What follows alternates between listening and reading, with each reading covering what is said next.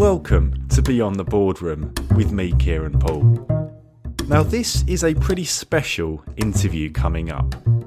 I sat down, albeit on different continents, with Diligent CEO Brian Stafford. Brian has been Diligent CEO and President since 2015 and has overseen tremendous growth and, of course, the acquisition of Insightia last year. I wanted to get to know Brian on a human level and get his vision for Diligent in the world of modern governance. We recorded this conversation just days after the Super Bowl, so I made sure to ask him about that. I hope you enjoy the discussion. Hey, Brian. It's great to be here. Now, you went to culinary school. Uh, so, what is your favorite dish to cook for family and friends? Uh, you know, I cook just about. I do love cooking, uh, and uh, uh, on any holidays or days off, I tend to spend my time, um, uh, all my time cooking. Uh, but I'd have to say my favorite thing to cook tends to be pizza. Um, it works well for my wife loves it. Uh, our family loves it. My kids love it. Uh, and so I go a little bit crazy on different kinds of pizzas. Well, talking of pizzas, a little birdie has asked me to ask you about artisan pizzas.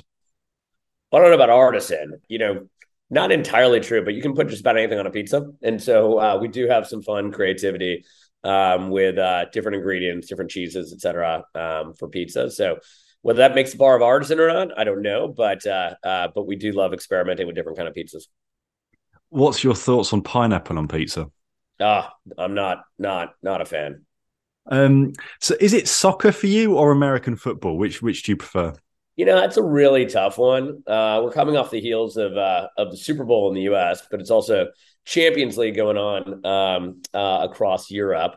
Uh, I started uh, watching American football, obviously uh, younger, but over time I've gotten I've gotten pretty darn into uh, uh, into football, and you know, being in the U.S., one of the best things is every Saturday and Sunday morning, uh, you can turn on Premier League. Usually starts at seven thirty a.m. I'm an early riser, and so it starts at seven thirty a.m. in the U.S. and it's uh, it's a great way to have some coffee, catch up on emails, and uh, watch some football.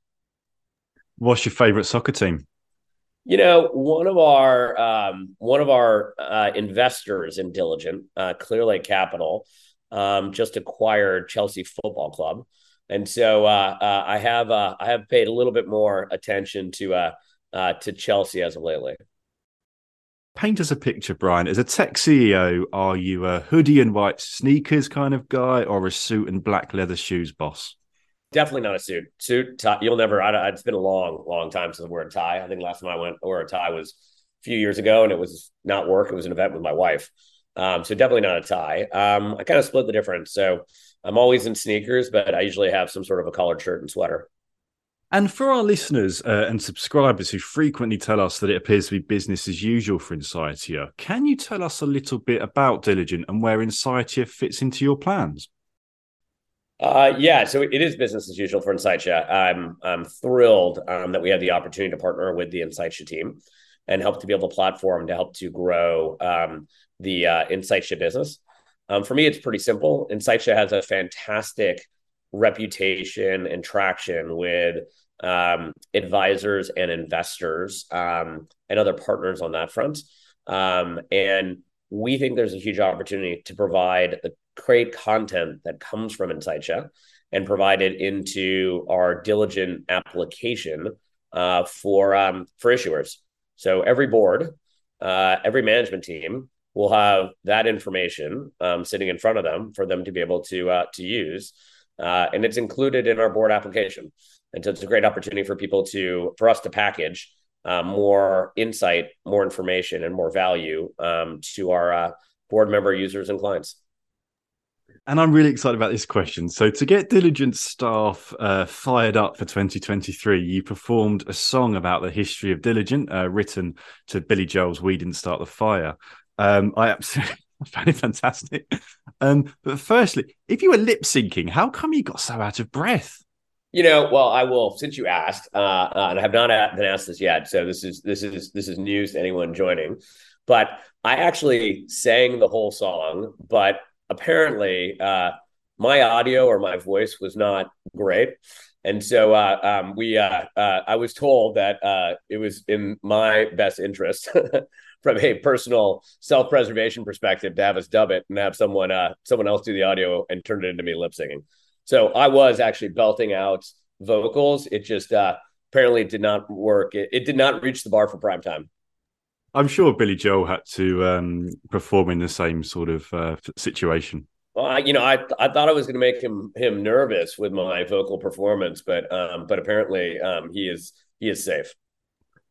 And as well, like what what can you tell us about the the challenges you set for Diligent this year? I think we have a good opportunity to grow our footprint and our reach as an organization. Uh, we have expanded the number of offerings we have, and Insightia being one of them. Uh, and I think there's a great opportunity to to sell those offerings into our broader client base. And through doing that, we think we can um, help our clients have more impact. And and what are the trends in modern governance that you're following most closely this year in 2023? Yeah, I'll give you a little bit of a longitudinal picture because I think it's um it's an acceleration of those trends. Uh, when I joined Diligence some eight years ago, it was with the idea that governance was going to become even more important and uh, even more uh, intense, fast paced, more coming at directors, more coming at companies, and uh, that that is proven to be true in spades. And what the issues that boards were mostly um, focused on eight years ago were more squarely performance related of companies. Uh, and as you well know, um, performance matters a ton. But now there's a whole another set of issues that boards and organizations are responsible for. Issues like sustainability, issues like cyber, issues like ethics and compliance, uh, issues like child labor in your supply chain, issues like making sure you're not doing business with people who are on sanctions or watch lists and just the level of of increase in responsibility uh, for um, for organizations, and whether that's driven by investors, whether that's driven by regulators, whether that's driven by consumer demand or employees, I think those issues are going to continue to become more acute uh, and more intense um, over the next five years. And so we are focused on areas like risk, cyber, sustainability, compliance, ethics. Um, and, and and like I said, I think those will continue to accelerate. I'm Ryan Nebel of Olshan Frome Wolosky, and we sponsored Insightia's Shareholder Activism Annual Review 2023 report, which you can read for free now. How would you say the role of a board director and their responsibilities has changed in recent years?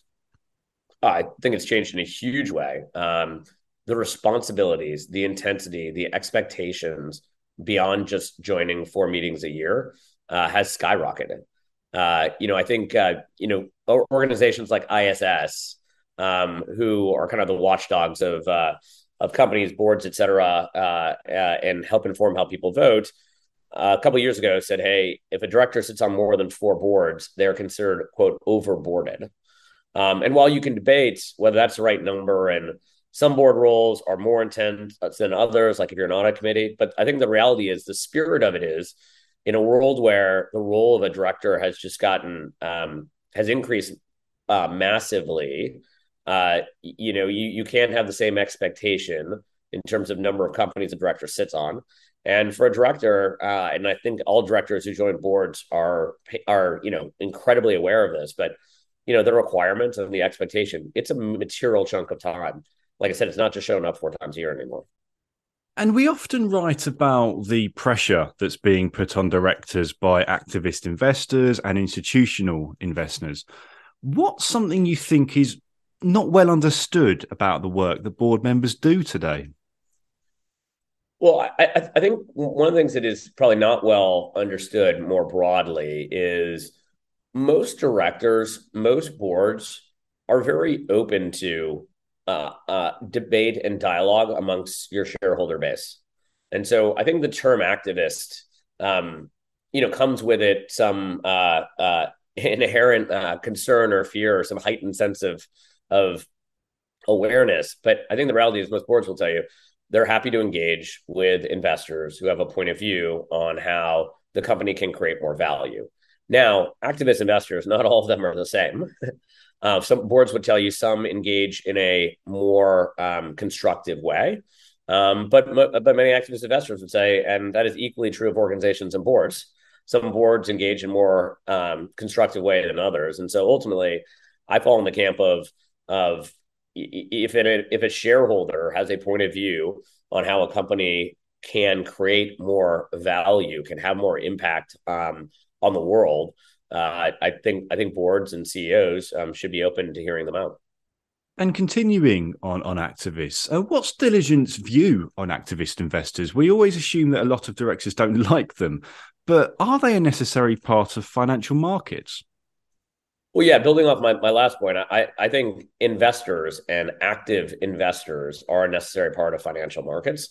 Uh, I think investors who have a point of view on uh, on how a company can generate more value for its shareholders, how a company can um, be more sustainable over the long term. I think that it has a value in the world we operate in. You know, and, and today we're in we're in an environment where you know not all stocks are up and to the right, and uh, and it is an environment for active uh, shareholders to have a point of view on how companies can uh, change how they operate to um, uh, to be more effective over time. And, and Brian, as a former partner at McKinsey and Co, how does your experience in management consultancy inform how you operate as a CEO, and also how Diligent helps advise and support clients? Yes, that's a great question. I think my the two biggest takeaways I I have from my time at McKinsey as it applies to Diligent is well, I was at McKinsey. I, I got to spend a decent amount of time in boardrooms, presenting to boards, hearing the questions that boards asked and I think that was very helpful preparation uh, to leading diligent to try to make sure and understand and know what's important to boards. Uh, and then the second thing um, is McKinsey at its heyday, and keep in mind I, I left them eight plus years ago, um, had a had an unbelievable focus on client impact and client service. And that's one of the things I've taken to diligent as well to make sure that in anything we do, to make sure that we are providing the highest level of service and that we're having real impact for our clients. And I think that's an incredible uh, bar, um, should be a high bar um, to put on everything we do from how we interact as a team with our clients to the products we release to the thought leadership we have in the market. And finally, what is your long term vision for Diligent? I think we at Diligent have a um, huge opportunity ahead of us um, to help become uh, the uh, software company uh, that helps clients manage all their non-financial, non-customer information.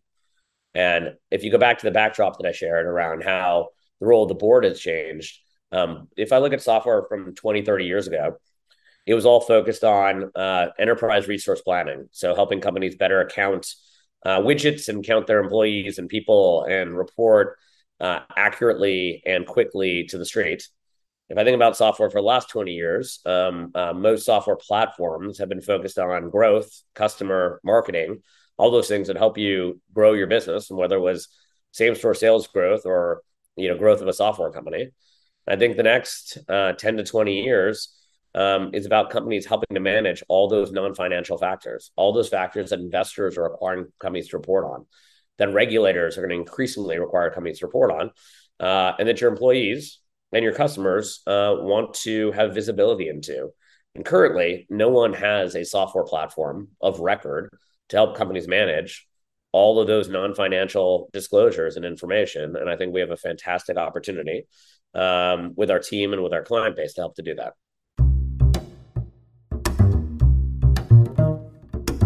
So I hope you enjoyed that conversation as much as me. Remember though, if you want a particular guest in the hot seat, simply email insightia.press at diligent.com and we do our best to get them on. I'm Kieran Poole, and I'll see you next time.